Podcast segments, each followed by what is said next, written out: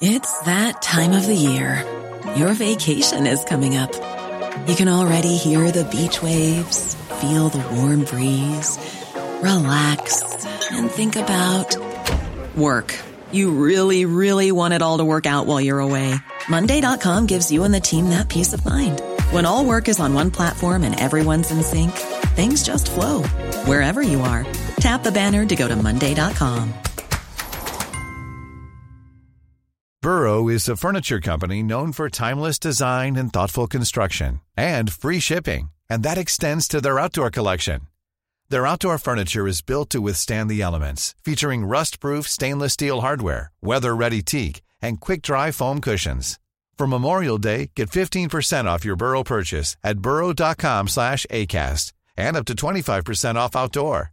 That's up to 25% off outdoor furniture at burrow.com slash ACAST. Millions of people have lost weight with personalized plans from Noom, like Evan, who can't stand salads and still lost 50 pounds. Salads, generally, for most people, are the easy button, right? For me, that wasn't an option. I never really was a salad guy. That's just not who I am. But Noom worked for me. Get your personalized plan today at Noom.com. Real Noom user compensated to provide their story. In four weeks, the typical Noom user can expect to lose one to two pounds per week. Individual results may vary. Estoy muy viejo para tener TikTok. No me importa, no me importa, no me importa, no me importa, no me importa, no me importa, no me importa, no me importa, no me importa, no me importa, no me importa. Hi, this is Hold Your Fire, a podcast by the International Crisis Group. I'm Richard Atwood. Last Sunday, Colombians voted in the first round of presidential elections. Left leaning opposition politician Gustavo Petro won the most votes, about 40%. He'd been expecting to do well thanks to an outpouring of anti establishment sentiment. More of a surprise was second place candidate Rodolfo Hernandez. Hernandez is another outsider. He's sort of a right wing populist, though one that's quite hard to define. He mostly eschewed formal campaigning. He didn't participate in the presidential debates. Instead, he's appealed to voters via social media, earning himself the name the TikTok King. We heard one of his videos up top in which he jokes he's too old for the social media platform. The leftist presidential candidate Gustavo Petro will face off against right wing businessman Rodolfo Hernandez in a runoff election in June. On Sunday, Petro won the first round with just over 40% of the vote, falling short of the 50% needed to avoid a runoff. Hernandez will compete against Petro in the runoff in a couple of weeks on the 19th of June. The man Hernandez beat for second place, Federico Gutierrez, or Fico, has thrown his weight and the weight of Colombia's political establishment behind Hernandez. That probably makes the TikTok king favourite to win Colombia's presidency. So, who is Rodolfo Hernandez? Are comparisons to former US President Donald Trump fair? Can he win? And if he does, what will he do about the inequality and corruption that drove countrywide protests last year? What about the violence that racks much of Colombia's countryside? Or prospects for negotiations with the ELN, Colombia's largest remaining guerrilla group? To talk about all this, I'm very happy to welcome back on Beth Dickinson, Crisis Group's Colombia expert, and Renata Segura, who's our Deputy Latin America Director. Beth, Renata, welcome back on. Great to be here. Thanks, Richard. Thank you, Richard. Let's talk first about uh, Rodolfo Hernandez. Uh, just uh, what, just a few weeks ago, Rodolfo Hernandez didn't seem to be a serious contender, and now you know he might even be favourite to, to, to win the presidency. So I think this this election um, really has, has been a surprise from the beginning. It's the first time in a long time that Colombians have gone to the polls not knowing who was going to come out on top. And this first round result was no exception. I think what we expected was for this to be a contest between Gustavo Petro, the left leaning former mayor of Bogota, who has pitched himself as sort of the outsider who's wanting to come in and shake things up, and very much an establishment candidate who was backed by all the traditional parties. I'm speaking of Federico Gutierrez. Um, instead, what we have is a result that elevates two candidates who are anti establishment, two candidates whose entire persona is really built on uh, on speaking out against this elite that has long governed Colombia. So now, instead of a contest between an insider and outsider, we have two outsiders um, speaking from slightly different perspectives, but both with a very populist tone that really captures the exasperation and economic frustration of the moment.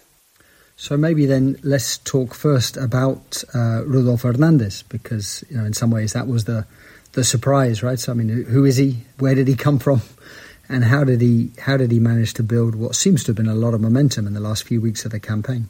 Well, Rodolfo is, is, an interesting character because he was really someone that outside of his uh, town and, and his department of Santander was very little known before this election happened. He is a businessman who was self-made in the sense that he came from very humble uh, upbringing in a place called Piedecuesta, Santander and has risen to become a multimillionaire property developer uh, who works on, on, sort of land and um, and housing that's how he's he's earned his fortune. Um, the way that he's connected with voters, it's been very interesting. He has gone to almost no campaign events.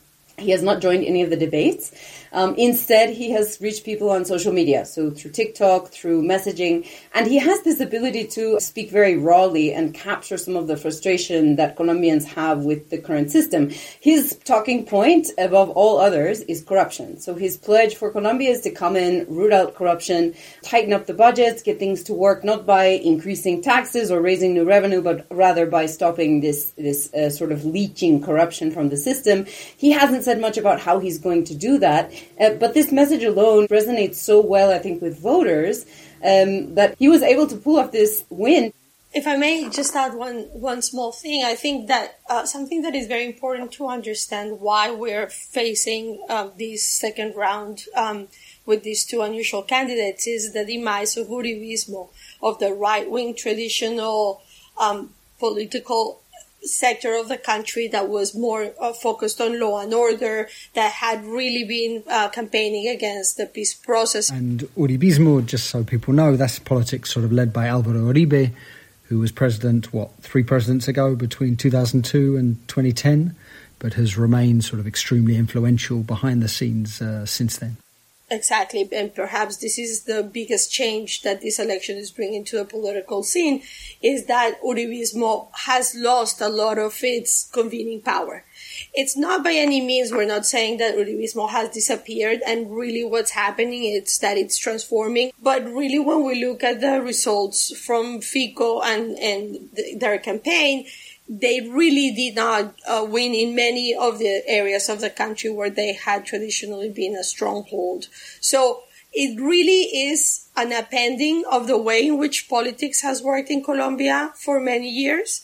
And more importantly, as Beth was saying, the machinery, the clientelistic workouts that normally bring the voters out were absent this time around, at, at least in the proportion that they normally are present and uh, Uribe himself, as you say, he's sort of been been been this enormously powerful figure behind uh, Ivan Duque, uh, current president, but he threw his weight, Uribe, behind uh, Gutierrez, behind Fico, ahead of the first round.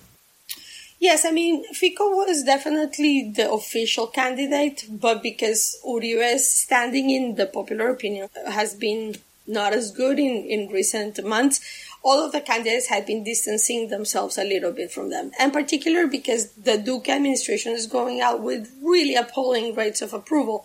So Fico wanted to make sure that people didn't see him as a continuation of that government. But everybody understood that Fico was the candidate that Uribe was supporting although the rumor mill says that in recent months, when they were seeing that Fico was not gaining the traction that they wanted and that Hernandez was raising in the polls, they started behind the um, closed doors doing some negotiating with Hernandez in case he was the one who came to the second round.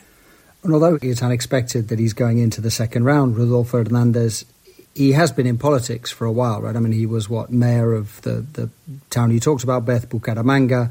What do we know about his sort of past track record in politics that could sort of say what sort of a president he might be?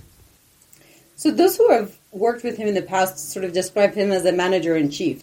An executive personality, very much used to being in charge and very much used to operating in a business environment. For example, uh, when he was discussing recently in an interview uh, possible negotiations with armed groups, for example, the ELN here, um, he suggested something that here is called an otro sí, which is essentially an addendum to a business agreement.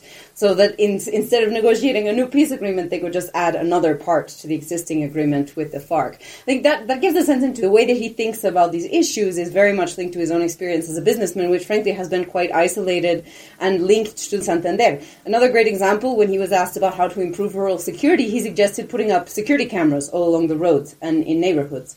Um, so he, he's thinking, you know, again, very much in the context of, of his world. When he was the uh, the mayor of Bucaramanga, uh, which it's it's important to understand is one of the higher per capita cities, so has resources to work with. His primary concern was the budget there, and he managed to sort of pull the budget back into working condition. Um, and he's used this as a talking point against his opponent now, uh, Petro, who was the mayor of Bogota. Uh, to say that you know he he did a better job managing the accounts of of, of, of essentially the, the city. I think when we look at the track record, really what we can see is a um, a man who has a very specific fiscal agenda um, but not necessarily the tools to understand how the different parts of the state are articulating together. And from what we've seen so far, at least in his campaign, a very thin layer of advisors, at least so far, who might be able to direct him how to link into these state institutions. Wasn't he thrown out as mayor? That's what I was just going to say. I mean, it is interesting that he did not finish his uh, term as mayor of Bucaramanga, it wasn't strictly a corruption case, but he was removed because he was actively involved in politics, which in Colombia is prohibited for people who are in a public post. And he is actually currently right now facing either having to pay a really big fee or going to jail for five days. He's being accused of corruption for having given friends um, public contracts while he was mayor. So there is a case that is opened against him.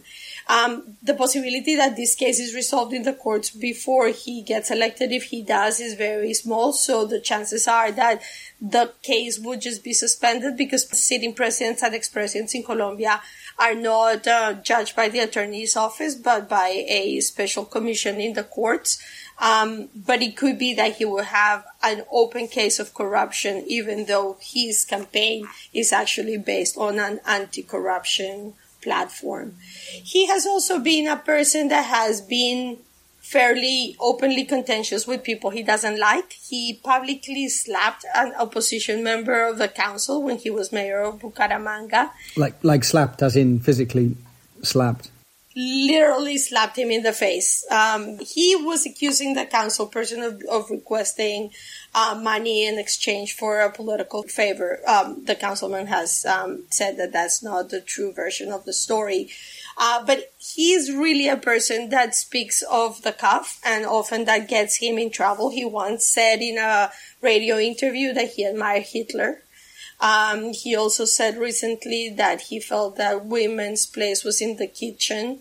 So he's somebody who's uh, strict ideology. You know, he doesn't fit within what you're expecting of a politician, and I think that's both his appeal, but also what people are afraid about him. That it's really a complete uh, question mark what he would be in office. And so the obvious parallel, and it's one that the newspapers in the US have drawn is to former President Trump. So this is Colombia's Trump, this big sort of social media presence, and that he's run this upstart uh, campaign without a lot of funding and without much establishment support, and now has captured a lot of the uh, right of centre vote. But is that, I mean, is that a, is the Trump parallel? Is that a fair one? I mean, I think I think it is fair in certain ways, certainly in the way in which he campaigns, and certainly and especially, I think, in the way in which he's going to have a relationship with the political parties in the right, because it's very much akin as how the Republicans were sort of uncomfortable with Trump, but had no choice but to support him, and that is essentially what's happening to the right right now. I think a lot of them don't like his persona, that is rude, that he sort of has no manners, his persona mortifies them, but their interests really align. I think the difference really is that um, Hernandez does seem to have some some left of center uh, points in his agenda. How much he's a believer of them, or how much is this a part of his strategy to take votes out of Petro, we don't know. But he has spoken about legalization of medical and recreational marijuana. He has support in, he has spoken in support of gay rights. He has um, spoken in support of abortion rights, which were just um, uh, declared uh, legal by the court not long ago. Uh, he has said that he's going to invest in the countryside. He said, as Beth was mentioning, that he would start negotiations with the ELN, even though the ELN kidnapped and murdered uh, his daughter. and his father was kidnapped by the FARC. So in certain ways, it's not a very fair comparison because he seems to the left of Trump. But then he has also used very xenophobic language towards the Venezuelan immigrants. He once said that Venezuelan women were just factories that produce poor children or hungry children. So he has a mix of, of that sort of very crass populism of Trump, but uh, with some deviations more towards the classic leftist populist of Latin American history. And some of those left leaning policies that you talked about, I mean, they predate the first round. So he was running on those before the first round, or is that something that he's emphasized since last Sunday when he's now competing, you know, with, with Petro? He knows he's got the right wing voters and now he needs to center ground as well? Some of those were there before, but there really has been a very concerted and clear effort to move left since Sunday. And essentially on Monday, he did a long Twitter thread in which he was like, make no mistake, I am not like Uribe and I'm going to tell you why. And he listed the 12 points in which he differs from, from him.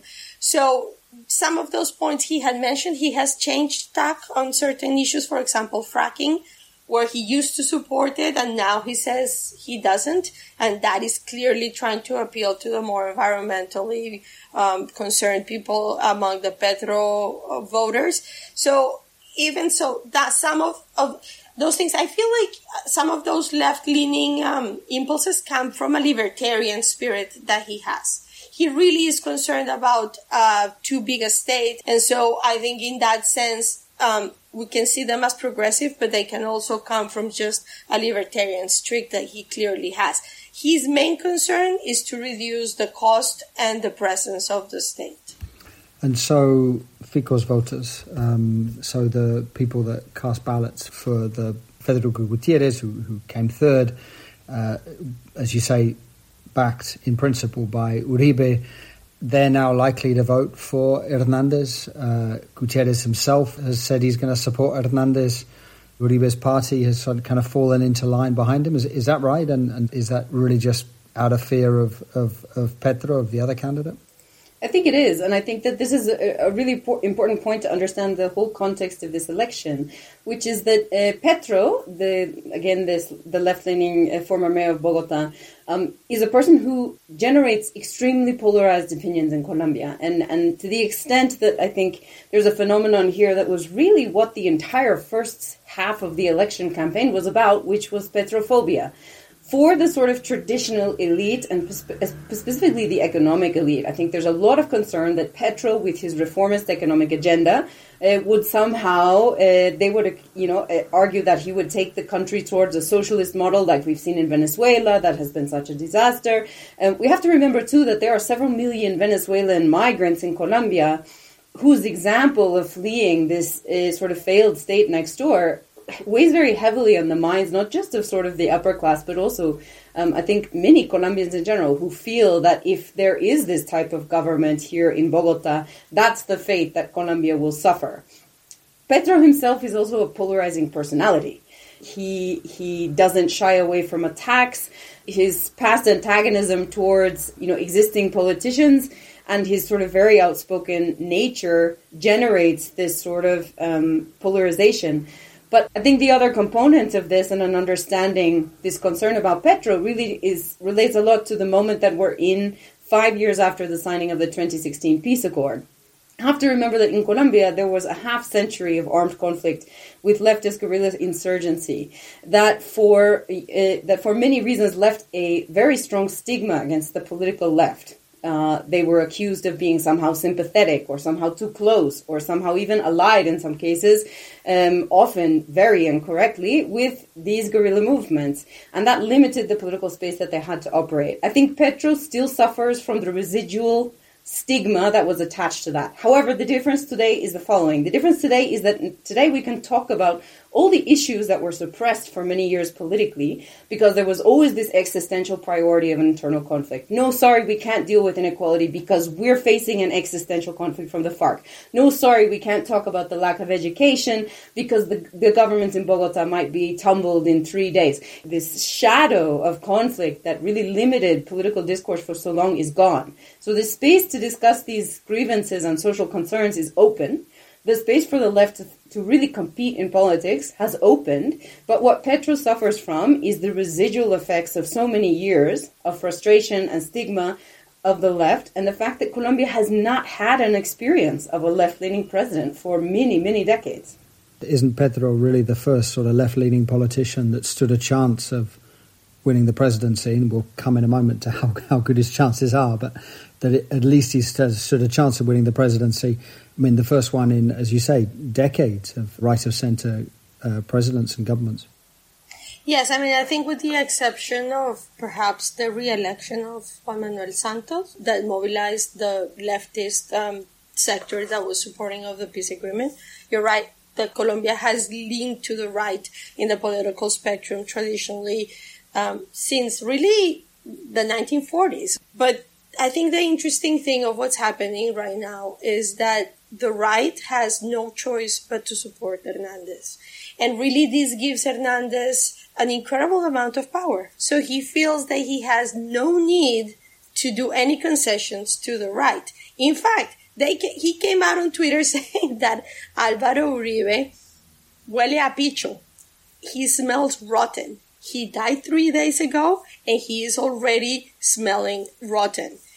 And he will say that publicly and they will still vote for him because they have no choice. And again, just to recap, this is talking about a man, Alvaro Uribe, who has for years sort of been the kingmaker in Colombian politics, a hugely powerful politician.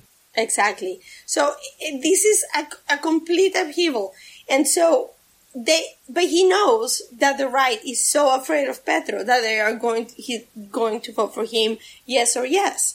Petro, on the other hand, is being put in this very strange place for him in which he has gone from being the leftist sort of Chavez-like figure that everybody was afraid uh, of to being like the political establishment guy who gives his um, acceptance speech uh, from the traditional hotel room with the partisan support. Meanwhile, Hernandez is speaking from his kitchen.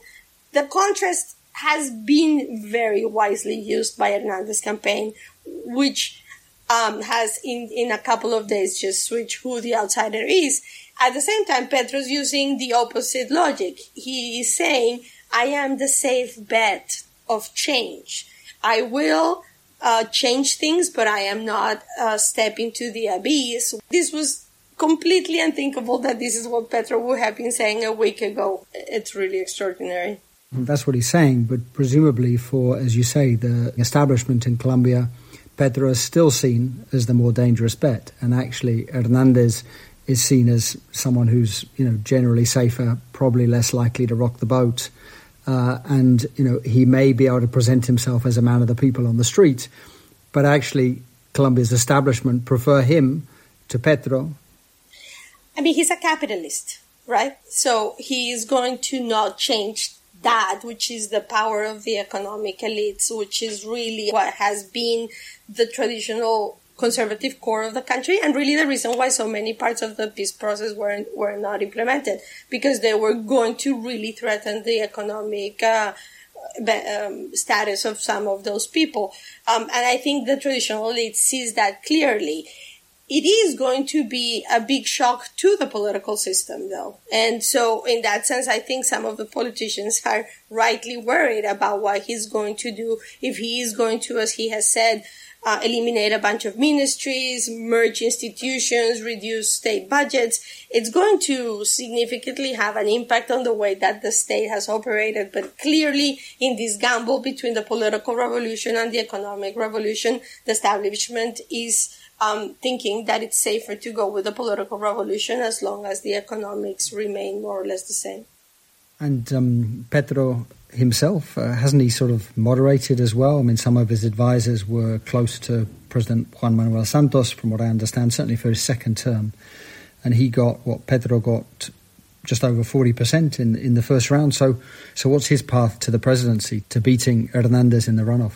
Well, this is where I think it gets quite complicated for Petro because um, the way that he has um, risen his base of voters. He got more votes this time around than he did in his, the previous presidential election when he also went to a second round. He got more votes this time than he did in the previous uh, second round. And the way that he's risen his his vote share essentially has been by selling this argument of frustration, I think, with the system. The problem now for Petro, and the reason it's going to be very difficult for him to raise that ceiling of votes that he seems to have hit, is because Rodolfo is pit, is fishing in the same river of these uh, sort of particularly lower and middle class and, and sort of working class voters who just are fed up with everything. Um, if this was an election of Petro versus the establishment, those people would be much more likely to fall into Petro's umbrella. A, a, great example of this is actually the city here in Bogota, where Petro did not perform as strongly as he ex- as he expected, despite this being really the stronghold of his popularity, the place where he was the mayor, the place where during that same uh, period in office he managed to improve social programs and really implemented a number of policies, for example, lowering the fares on the public bus system that were quite popular. Uh, despite that, some portion of the vote has been peeled off by Hernandez. What sorts of people are we talking about? We're talking about sort of a working class voter who's equally frustrated, but maybe has also absorbed some of the anti-Petro sentiment, who lives next door to Venezuelans and has seen that experience and hears, you know, on the radio that Petro is going to maybe take the country in the same direction, they'll put those things together and you're looking for, you know, Hernandez is sort of the dream candidate for those people because he has all of the populist rhetoric and he doesn't carry this seemingly frightening stigma that Petro unfortunately still suffers from. So basically, Hernandez is pretty much the worst possible contender for, for, for Petro, right? I mean, I guess quite similar to politicians in some Western countries that have been able to unite conservative establishments with a a populist base, it can be quite a powerful winning combination. I think uh, Petro has two avenues to maybe uh, regain some of the lead that he had before the elections a couple of weeks ago. Um, one is to bring out the vote of people who didn't participate last uh, Sunday the abstention in Colombia is always pretty high. This time it was a little bit lower, but not extremely lower. It was 45% abstention. So there is work that could be done there. And um, the one thing that Petro does have is the popular networks. He has done a lot of alliances that can also help him mobilize the vote. There's definite an appeal to that to the voters that didn't come out on the first round. I mean, obviously they're trying to appeal the center. And then there is a very strong campaign to show that uh, Hernandez is really an unqualified candidate to run the country, that his um, proposals are not well developed, that he is that his instincts are wrong, that he's pretending to be something that he's not. And I think that's where we're going to go for the next three weeks, trying to show Hernandez as an unqualified person that would send the country in a really difficult place so they're going to try to appeal to people saying, look at the danger that we're facing. You guys have to go with us because this, this is really an unruly uh, man that, that we don't know what would end up doing. I mean, both of them have said in the past, although Hernandez more recently, that the first thing that they would do when they got into office was to declare a state of exception so they can rule by decree rather than have to pass laws through Congress.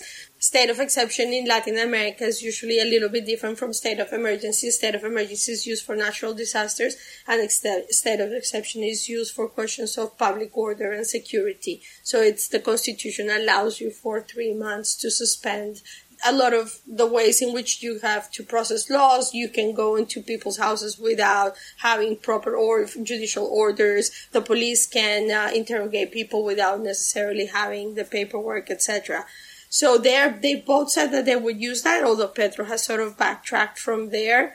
Uh, but there is that danger that they both have a little bit of um, authoritarian tendencies that could lead the country in, uh, into unknown territory because if if something has been traditionally uh, strong in Colombia is the institutions that impose the rule of law and democratic order. Despite the war, the judicial system has always worked. The court's uh, decisions are being respected. Um, so if if we veered from there, that would really be a break with the past. That would be very alarming.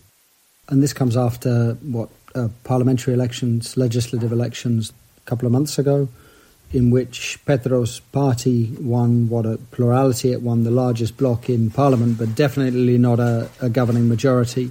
And Hernandez doesn't have a party, so he has uh, no bloc in, in parliament at all. But presumably, if he received the backing of some of the traditional parties, that, that would he would be able to form a bloc like that. Is that right? Yeah, yeah. I think we assume that the people from Centro Democrático, so Uribe's party, probably La U and other more right-leaning parties would support him. Congress is fairly divided. The the left can, if they want, join um, and do a coalition that would be able to support Petro's agenda. But uh, discipline is really poor in Colombia within the parties. There is no punishment for congressmen to vote um, out of line with their own party. So it really is going to become a negotiation with each individual uh, congressperson. Uh, and it's going to be very difficult for either of them to really have majorities that are solid. Um, they're, they're going to have to be negotiating every single thing with, with Congress. And so last year there were these massive protests. Beth, you were there for, for some of them across towns and cities, you know, really countrywide. Many people on the streets for weeks, um, driven really by enormous inequality that was exposed by, by the pandemic and then police brutality that met some of those protests. So the sentiment that took people out onto the streets, some of that is fueling support for Petro, but some of it, that same sentiment, presumably, is fueling support for Hernandez. But does he have a platform, or I mean, does he have a, a plan to address, let's say, the inequality or, or some of the other things that people are on the streets for? I think just first to say as context that this sort of explosive scenario that we had last year, in which some of these grievances about a lack of social mobility um, came to the surface, is those tensions are completely unresolved. Essentially, when you know youth and everyday Colombians came to the street and said, "My life is horrible. I don't have any opportunities. There's no possibility of me for me to move forward in life," they were thrown crumbs.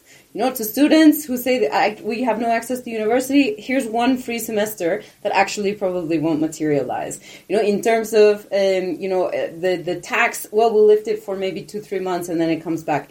Um, so, so this is all to say that I think that the environment in which this election is taking place is one in which the dynamics that fueled urban protests have not been addressed. They are still very much in place, and that explains, I think, this tense environment, but also, frankly, why we are where we are with the candidates.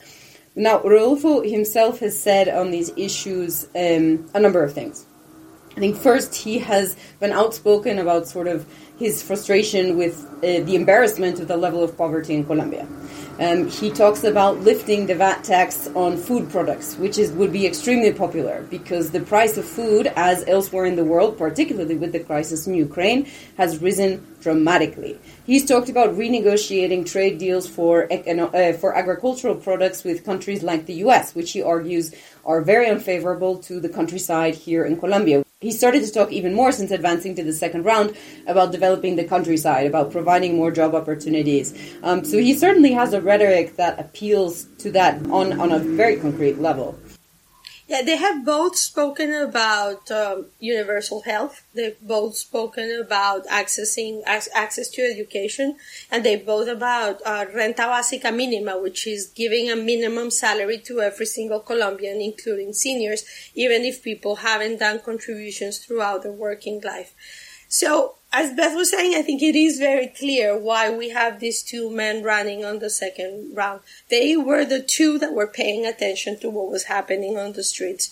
And in a moment after the state and the political establishment in general thought that by just throwing a couple of crumbs to the protest and continuing life as he had been, a life that had led Colombia to be the second most unequal country in the continent, they thought that everything would be okay and nothing would be challenged. And clearly they were sorely mistaken. The way in which the country reacted to the protests of last year was so misguided um, that only Hernandez, in his very unique way of doing campaign through TikTok and speaking very bluntly and directly and shortly, I mean, Petro looks really boring in comparison to the way which Hernandez speaks. He really speaks to the people. He speaks to those who don't understand policy. He rides the indignation wave in a very effective way, and they read the room and nobody else read the room. And so, at least, um, even if this is a very tense environment and there is a lot of unknowns,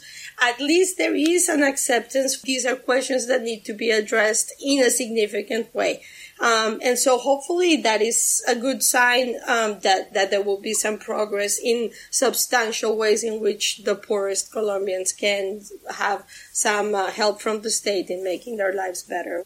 And yet, I mean, if it is Hernandez, um, maybe he'll be different, but traditionally populists don't have a great track record at addressing the sort of grievances that they ride to power on, particularly if he's then sort of reliant on a right wing establishment in, in Colombian Congress to, to, to sort of get stuff done. Yes, I think it's particularly worrisome that his strategy seems to be to stop corruption and then be able to use those funds that are not being stolen to fund all of these programs, which in principle, yes, that sounds like an amazing idea. Let's not create more taxes. Like, let's just stop people from robbing. But when you go into the details of how exactly it's going to happen, there is absolutely no depth to those proposals. And it is interesting because he has said in many occasions that he is a big admirer of, of Mexico's president, uh, Manuel Andrés uh, Lopez Obrador. And the thing is that AMLO is is left wing, right? I mean, he's Mexico's quite Well, left wing president. In principle, in principle. yes, exactly. In principle. but but AMLO also came to power with this very strong anti-corruption agenda. But his whole approach to it was like, I'm not going to be corrupt and I will make sure that everybody else is not corrupt, which obviously in practice is a completely silly proposal because that's not how it works. In practice, we have seen how collusion and corruption in Mexico has not been reduced. So I, I'm afraid that Hernandez is having that same approach, which is just if I, he, when, when people ask him for details, he'll say, I'll just call these guys and I will be like, you have to respond for this uh, stolen money. But there's not no follow up of how exactly he would implement that at a national level. I mean, he is right. Like during the pandemic, there was a scandal for the Ministry of um, Communications having lost an incredible amount of money that was earmarked to provide internet access to poor children so they could uh, attend school remotely. Um, so you know, there's so many examples of ways in which the state has completely blundered its most basic responsibilities because of corruption that um, it is it is very difficult to not be sympathetic with Hernandez's sort of cause. But obviously, as we know, uh, eliminating corruption takes much more than just a goodwilling president uh, who who wants to be a like a father figure to the country and teach them to do right instead of robbing. And so there's the corruption and, and inequality, obviously huge challenges for the next president. But another big challenge is the the insecurity across rural areas. You know, this this uh, terrible violence. What last year, 2021, was the most violent year since the accord with the with the FARC since 2016. The war with the FARC has ended, but different groups now sort of vie for influence, often at huge cost for people living in the countryside.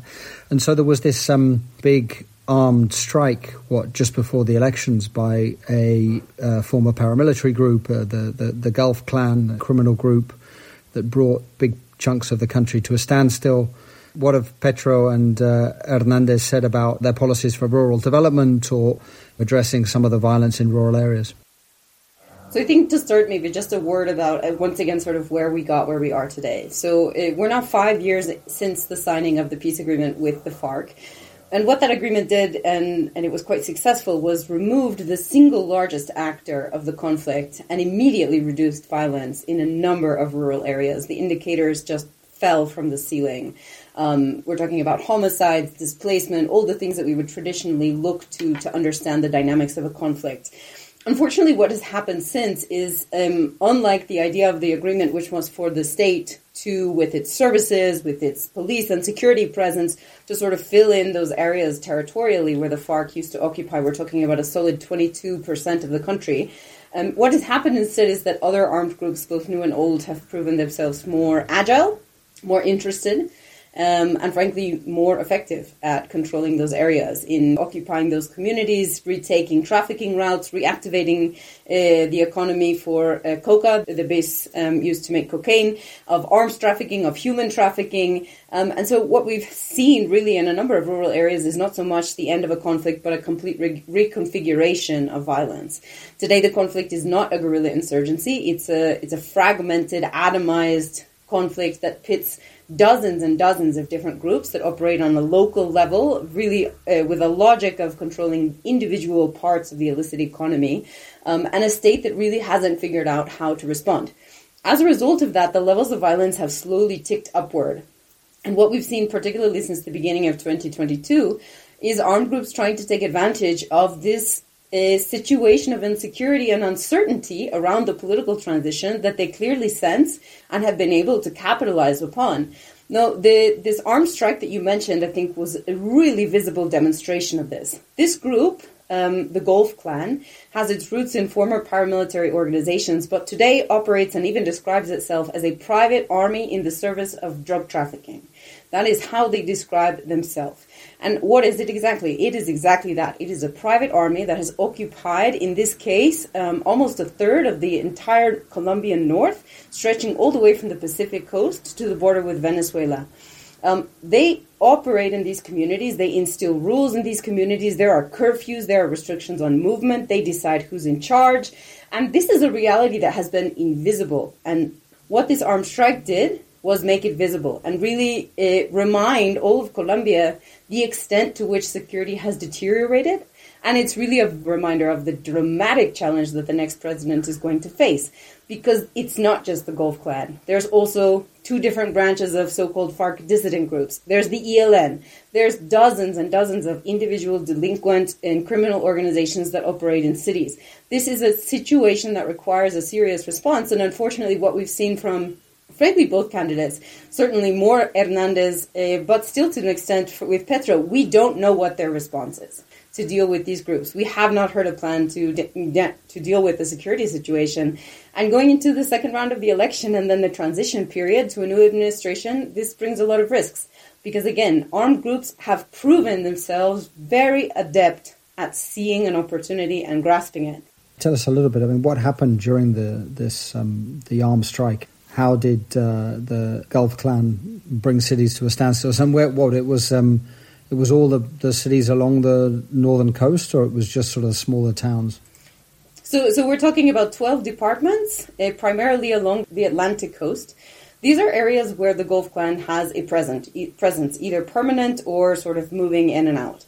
And so what they did um, was uh, announce a strike on the 5th of May through a number of pamphlets, but also going door to door. We heard in rural areas where they advised residents that for the following four days they were not to leave their homes, they were not to transit roads, shops were not to open, schools were to remain closed, and anyone who broke those orders uh, would face the consequences. And that's exactly what we saw. Um, it was remarkable. Two mid-sized cities, these are not small places, Sincelejo and Monteria, along the Atlantic coast were entirely shut down. There was no transport within several departments of Colombia for four days um, because this group wields such a high level of control that even the military didn't dare to patrol in many of these areas. Um, the result of that obviously in those four days you know small towns ran out of food they ran out of supplies schools were closed. Obviously there's this uh, traumatic factor of the fear that it instilled. Um, but the reality is that these communities already live under those conditions on a daily basis. That's an embarrassment in a country like colombia a middle income country that the state cannot stop an armed group from shutting down a third of the country and I think that it hasn't really risen to that level politically, but it's going to have to in the next administration because the extent of the threat is that grave. Was the strike uh, linked to the vote, to the election? So the strike was called specifically in response to the extradition of a captured leader of the group, Otoniel, to the United States. However, there were implications for the elections in the sense that this group specifically harassed voters and activists of the Petro campaign, and generally, it seems, sought to suppress the vote. I think it's also um, important to know, Richard, that first, while the uh, strike was happening, um, there was quite an upheaval. Uh, people were protesting a lot because the army was clearly not responding in even a similar way to which they responded to the strikes uh, in the cities in 2019, which immediately were faced with very strong military response while the Clan del Golfo essentially paralyzed a third of the country for several days. And the country sent literally 23 men was the first uh, group of, of uh, soldiers that they sent. So, uh, people were quite uh, furious about the lack of response uh, from Duque which only got worse when he went uh, in um, in a conference in Europe when he was uh, giving um, a press interview and he said that actually the Clan del Golfo did not exist anymore, that the Clan del Golfo had been completely dismantled. It also explains why the candidate that was seen as the continuation of that, which was Fico, was openly rejected in areas that had been a stronghold for Uribismo until now these sectors that had always been a little bit right wing for many decades were like, are you kidding me? Like you don't, like A, you deny that this is happening and B, you clearly have no interest in mobilizing the army to uh, help us when the situation is at its worst. And so part of the response to the insecurity in rural areas is, as you talk about, the role of the army, the role of the security forces in providing security in a better way. But part of it is also some of the reforms that were laid out in the in the peace deal with the FARC, um, and that Duque's government has sort of sat on and, and, and, and not moved forward with for the for the most part.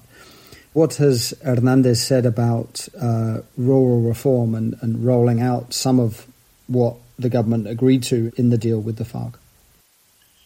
I mean, he has said specifically that he would invest in the countryside. That was one of the points that he made clear in his tweet to the thread of, of Sunday. Part of the peace process was the creation of these local development plans in those areas that had been most seriously affected by conflict, but he has not made any specific um, allusion to those or how those will be implemented.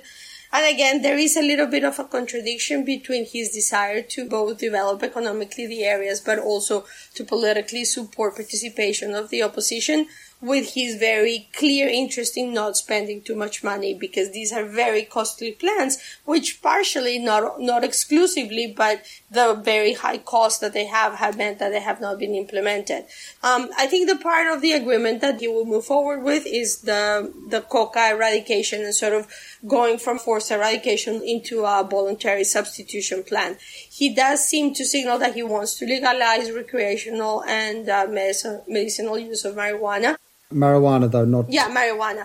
I don't want to call it a drug policy because it's not really anywhere as, as neatly as a, a real drug policy, but that he does seem to be inclined to move away from the very sort of hardline restrictive use of drugs and uh, punishment for coca cultivation uh, that that previous governments has had. He has said that he wants to treat drug use as a public health problem and not a internal security problem, which is a positive sign. And I think he would probably want to move into ending fumigation and ending forced eradication uh, and trying to put um, his money into the voluntary substitution.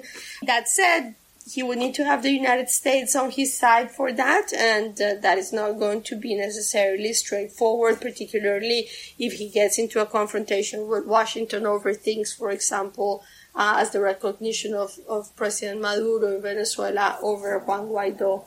But it, it, it does seem that he is at least a little bit interested just a, a, few points to add. I mean, I think the first one is to just, um, it's important to note that the peace deal was not a campaign issue.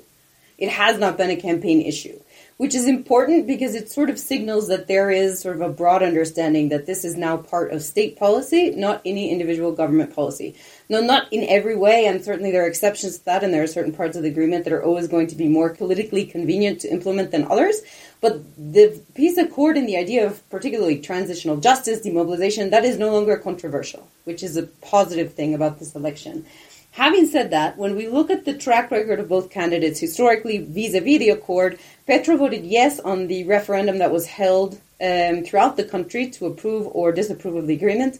Uh, Rodolfo voted no. Now, he has since said that he will continue to implement the agreement, but he has also unfortunately shown indications that he may not fully understand um, what the agreement includes. There are just basics of the agreement that I think is clear the candidate does not understand. What that basically tells us is that this is a black box. We don't know what he will do with regard to the agreement. So it's easy to say he will implement it, but I think going through sort of the list of all the different programs and laws and, and ideas that are included in the agreement that, again, at Crisis Group, we feel are so fundamental to uh, rewriting why conflict has always been so sticky in Colombia. Uh, we just don't know where Hernandez sits in those things.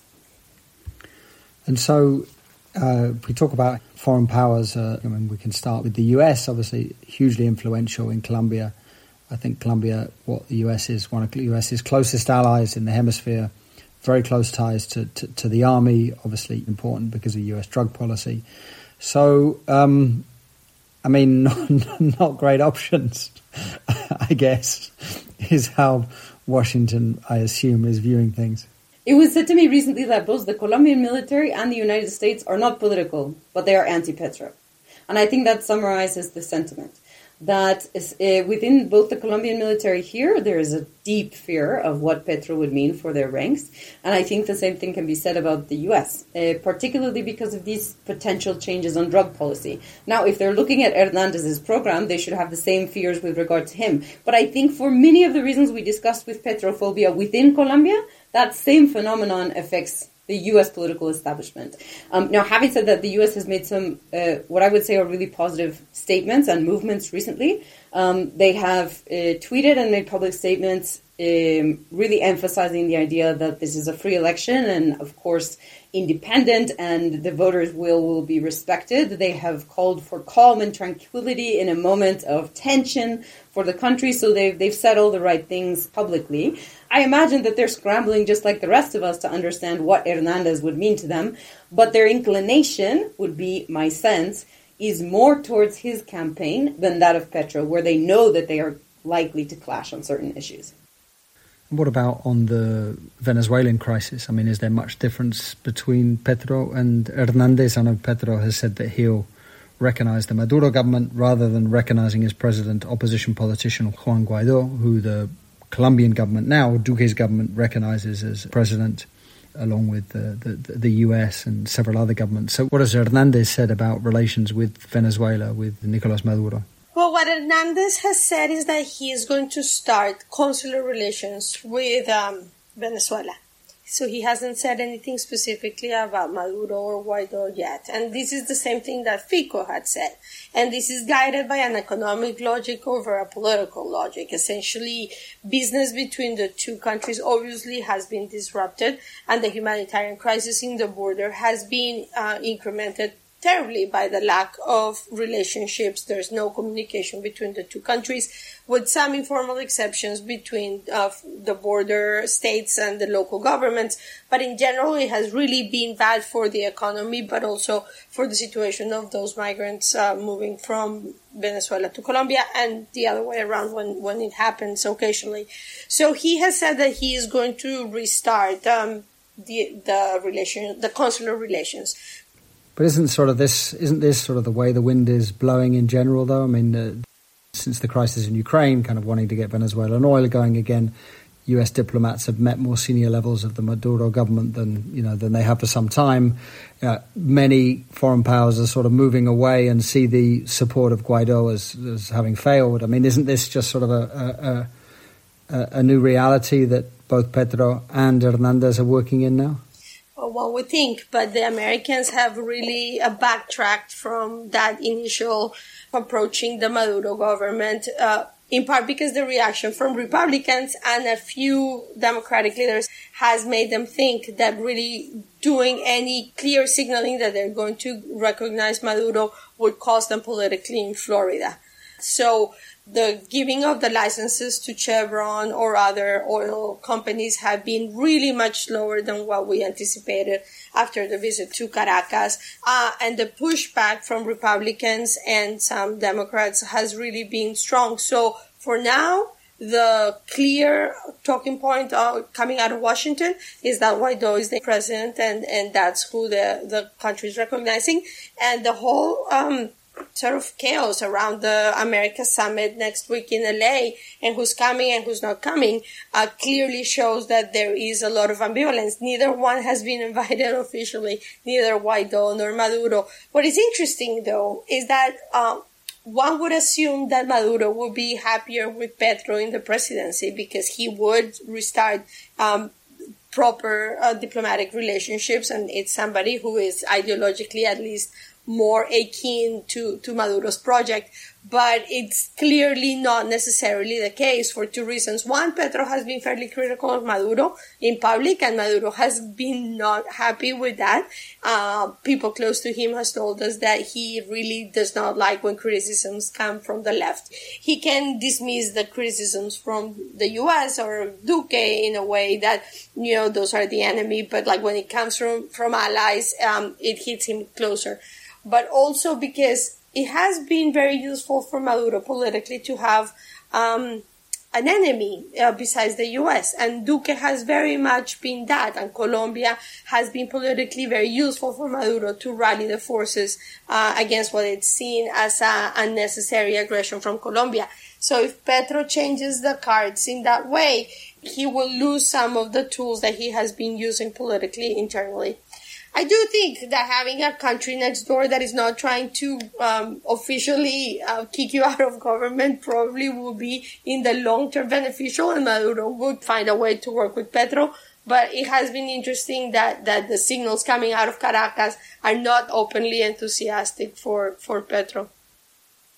And what about more broadly in the region? What you have AMLO, uh, Lopez Obrador, that we talked about in Mexico, uh, so, in principle, a left-wing populist, though you know, as you implied, Renata, he doesn't always look so so progressive, even if he is uh, still very popular.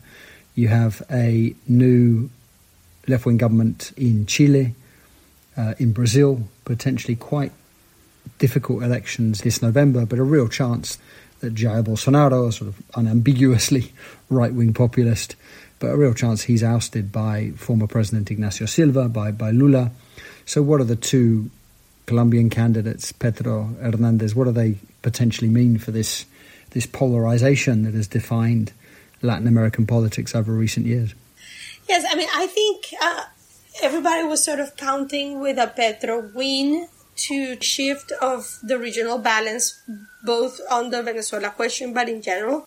If Lula wins in Brazil, like we're expecting in November, and Petro was to win in Colombia, then there will be a coalition of countries that are not sort of the more hardcore left uh, problematic countries like Venezuela, Nicaragua, Cuba. So the hope was that this new alliance could bring both fresh air into the ne- negotiations around the Venezuelan crisis.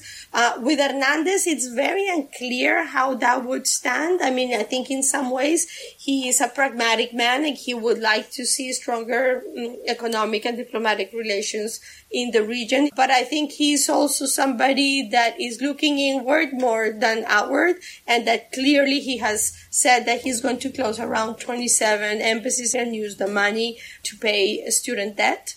So he doesn't think diplomacy or foreign relations are very important. So I don't think that he is going to become, if he gets elected, like a regional leader that people will be looking forward. I think in that sense, he is more like Trump, a kind of America first, Colombia first uh, person that, that really will prioritize internal policies over foreign relations. Can I uh, end, uh, Beth Renata, by pushing you a bit on, on what this vote could mean for, for, for Colombia? I mean, on the one hand, let's say it's Hernandez.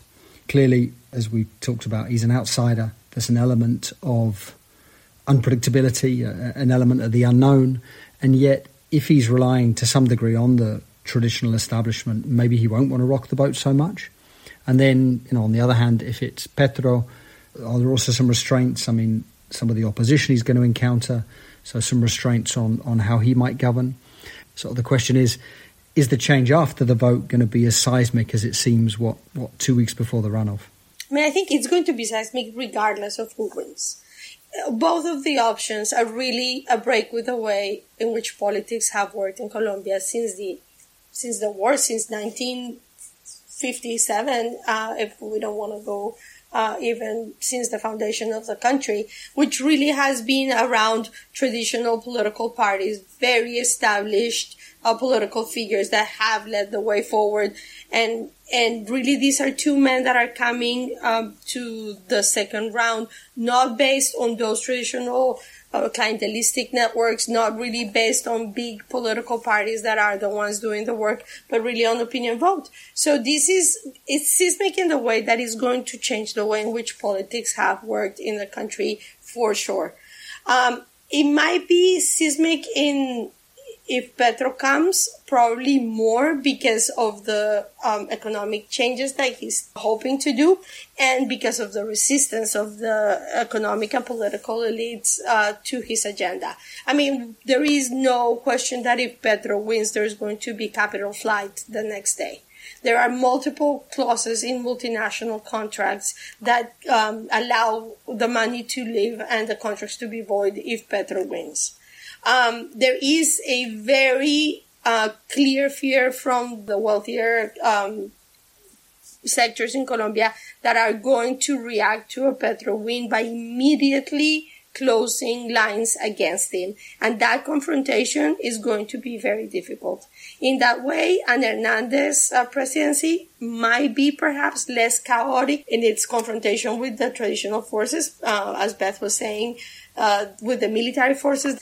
But I think he is a man that is really working outside of all of the patterns that we're used to, and he will surprise people in multiple ways. He's not going to try to appease the traditional political parties or the leaders of the people that have joined behind him. So he can be seismic in that really it might be all uh, based on, on what he wants to do on a given day. Um, and that is something that really will throw off uh, the, the political system.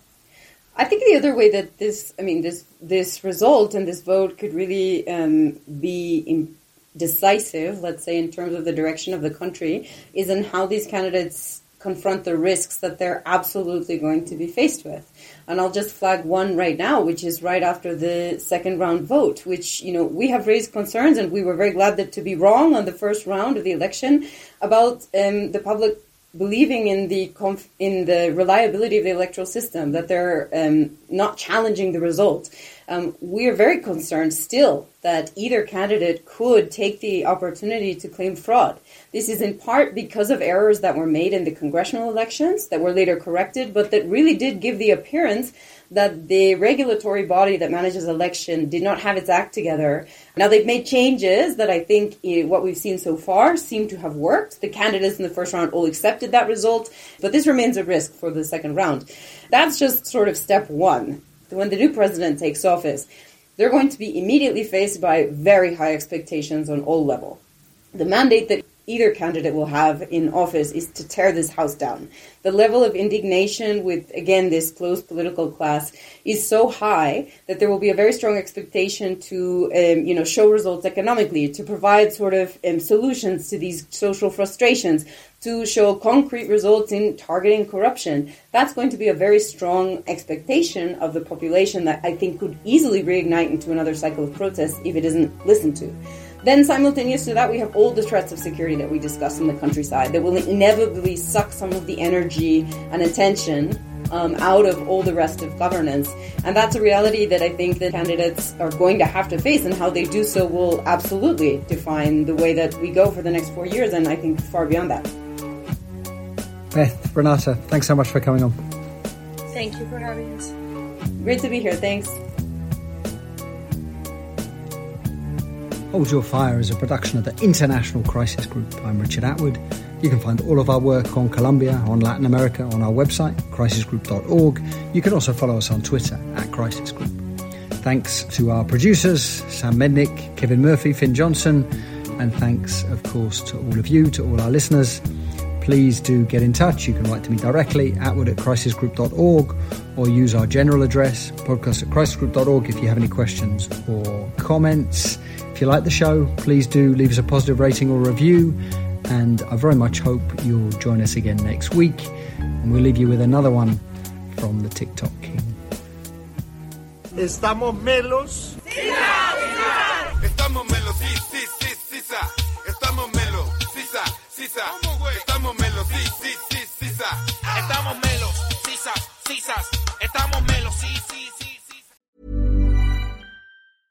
Imagine the softest sheets you've ever felt. Now imagine them getting even softer over time. That's what you'll feel with Bowl and Branch's organic cotton sheets. In a recent customer survey, 96% replied that Bowl and Branch sheets get softer with every wash. Start getting your best night's sleep in these sheets that get softer and softer for years to come. Try their sheets with a 30-night guarantee. Plus, get 15% off your first order at bowlandbranch.com. Code BUTTERY. Exclusions apply. See site for details. Hi, I'm Daniel, founder of Pretty Litter. Cats and cat owners deserve better than any old-fashioned litter. That's why I teamed up with scientists and veterinarians to create Pretty Litter. Its innovative crystal formula has superior odor control and weighs up to 80% less than clay litter. Pretty Litter even monitors health by changing colors to help detect early signs of potential illness. It's the world's smartest kitty litter. Go to prettylitter.com and use code ACAST for 20% off your first order and a free cat toy. Terms and conditions apply. See site for details. When you make decisions for your company, you look for the no brainers. If you have a lot of mailing to do, stamps.com is the ultimate no brainer. Use the stamps.com mobile app to mail everything you need to keep your business running with up to 89% off USPS and UPS. Make the same no-brainer decision as over 1 million other businesses with stamps.com. Use code program for a special offer. That's stamps.com, code program.